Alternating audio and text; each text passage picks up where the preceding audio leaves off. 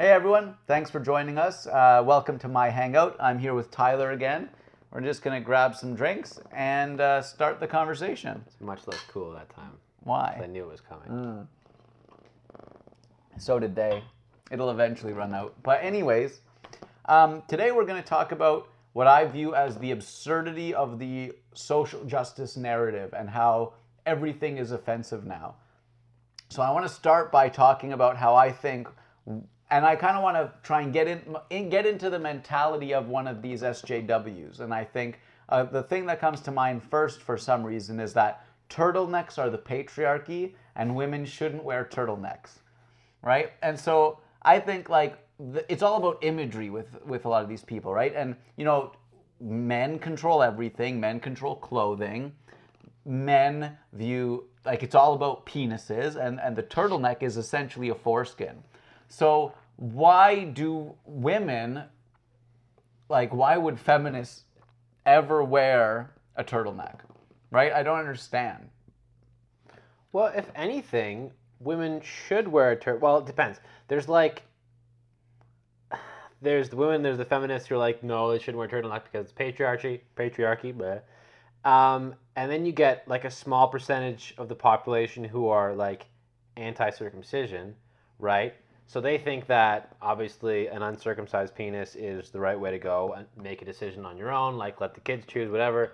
So would it not be more empowering for women to wear turtlenecks to say that, you know, in the natural state, it's whatever, but at the same time, maybe like they'll feel super empowered if they wear a turtleneck. Maybe they'll feel like a dude. I don't know. Yeah, But, it's uh, about taking it back like the female foreskin type thing. Exactly. Well, I, I think it's just like the, the way I presented the topic, like the the video is like it's just everything is an, everything is meaningful, everything is political, everything is the important imagery, and like it's just absurd, right? I think, and like. I hate turtlenecks. Maybe it's because I'm circumcised. Maybe it's not. Like I don't know, but like what a it's- coincidence! I also hate turtlenecks that I'm circumcised. right but like the, the the like these narratives that they paint around so many like you know there's gorilla statues that get taken down because some people say gorilla is like some people use gorilla as a derogatory term towards black people but like gorilla is still an animal and you can still have them in zoos right like you can have images of them places right another thing that came up I've, I've been thinking about this quite a bit and I've, I've just started to notice things through the SJW lens, I, I like to say, right? And so, like The Lion King, right? Scar is the dark one and he's the evil one. That's clearly racist, right? Like, we should boycott Disney because they released racist movies. Like, why does the darker one have to be the evil one? Well, you look at it too. Like you think maybe he's darker because he's quote unquote dirty, and supposedly, um, his name it wasn't Scar, it was something else in like, and it was translated from Swahili, and it, it literally meant garbage apparently. Mm. So like adding that on, but it doesn't make sense fundamentally because Mufasa is the one out in the sun all the time. He should be tanned, right? And Scar should be pale because he's in the darkness, mm. right? But that dark is bad and white is good. Yeah, that wouldn't prevail with the narrative No. that Disney had to get across. Disney, I think, Walt Disney, there is a history of racism and anti-Semitism. But that's besides the point, right? I think, like, there's just so many of these examples. Like, I, I'm very excited, like, to do day in the life of an SJW and just like seeing racism and sexism everywhere, So right? overanalyzing everything. overanalyzing everything, right? Like you can literally see problems in everything if that's the way you choose to look at the world, right? But I mm. think more often than not, it, people aren't malicious, right? Like these things aren't intended to be this way, or even inherently, like you could say ignorance is still bad, but I don't even think it's necessarily ignorance, right? One thing I want to, another, this is kind of just like random things, but another one that I really thought of is like there's there's there's this movement of like if anyone ever said anything bad, they're like condemned forever, right? Like they you should have been perfect. And so like Dr. Seuss is very well loved, but in Dr. Seuss's first book, uh, to think that I saw it on Mulberry Street or something, the or something I added, but he talks about like all of the things the kids saw on the street, including a Chinaman, right? And the the caricature of the Chinaman is Oh, a the- horribly the racist. yeah, yeah. exactly. Right? And so like this was grant this was written in the 50s or 60s, right? When it was seen as more acceptable. Right. But there's been this trend of trying to hold past people to today's standards, right? So should we not then, through this same lens, if we're view like in, in in English class, I haven't done English since you know high school, but it was about literary lenses, the lens in which you choose to view stuff. If we're viewing things through this social justice 2018 lens, he's horrible. How could he possibly publish that 50 years ago or however long? So, like, if if should we not boycott Dr. Seuss as well? Yeah, and you think about um, maybe that was pretty tame for back then. Maybe he was one of the better ones, you know? Um, and Or maybe he was progressive to even include non-white people in Exactly. his book. Absolutely. And he was bringing in another culture, right? The rice paddy hat, you know, I don't know what the caricature looked like. Yeah. But, um, and the fact that as soon as you said Chinaman, and I immediately thought rice paddy hat, skinny Yeah. eye, and probably buck teeth too. That wouldn't Yeah. surprise me. That's that's stereotypical. Yeah. Um, obviously, like he's not a piece of shit, you know. And It- maybe his editor was like, "Well, maybe you should stay away from the Chinaman, and you shouldn't call But- it to Horton Hears Horton Hears a Chinaman, like you know whatever." Yeah. Um, and looking at like uh, Looney Tunes, for example, there's some Looney Tunes cartoons that are very questionably, well, probably racist. Um, but Warner Brothers is like, yeah, we're gonna air that in its entirety. Just remember that it was made in a totally different era. Yeah. And I think that's like, you know, this specific aspect focuses on like past versus present, but I think just generally the the prevailing narrative of everything is triggering, everything is made with the explicit purpose of harming some minority group. It's just not true, right? And those are the three examples that I have off the top of my head, but really like i remember being at the park and there was a group of six or seven friends and the one black friend was going and getting the ball always. And i was thinking do these guys know they're treating their friend in a racist way? Right? Like they don't view it that way. They're friends. Like he just happened to be doing that. But like from an external point of view that's considered racist because why is the only black guy retrieving the ball, right? And so it's like you can view everything through that lens if you choose to, right? And so many people are right now. Horton Hears a Jew. That would have been way better. Um, no, I completely agree. Absolutely. Like you look at a restaurant, Yeah. and the server, the server's a black person, right? And you walk past, and you're like, oh, they're a black person. Like, why should they be serving on this white couple? And then you look the other way around. It's a it's a white uh, server serving a black couple.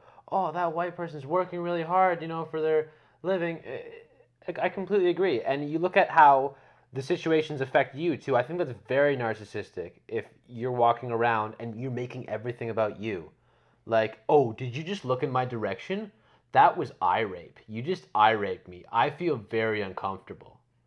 Right? Like Yeah. you always making it something about you. A lot of times you see Why- videos yeah. floating around on Facebook of people, you know, in customer service roles and they're getting like abused by customers.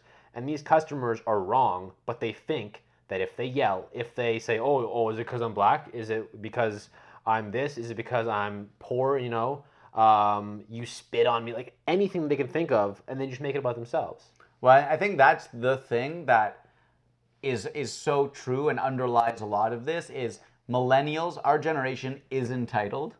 And these people in particular are very entitled and they think everything is about them, right? Like they are so narcissistic. They think that the whole world, everything that happens is like specifically for or against them, which is just not how the world works. The average person does not give a crap about you, right?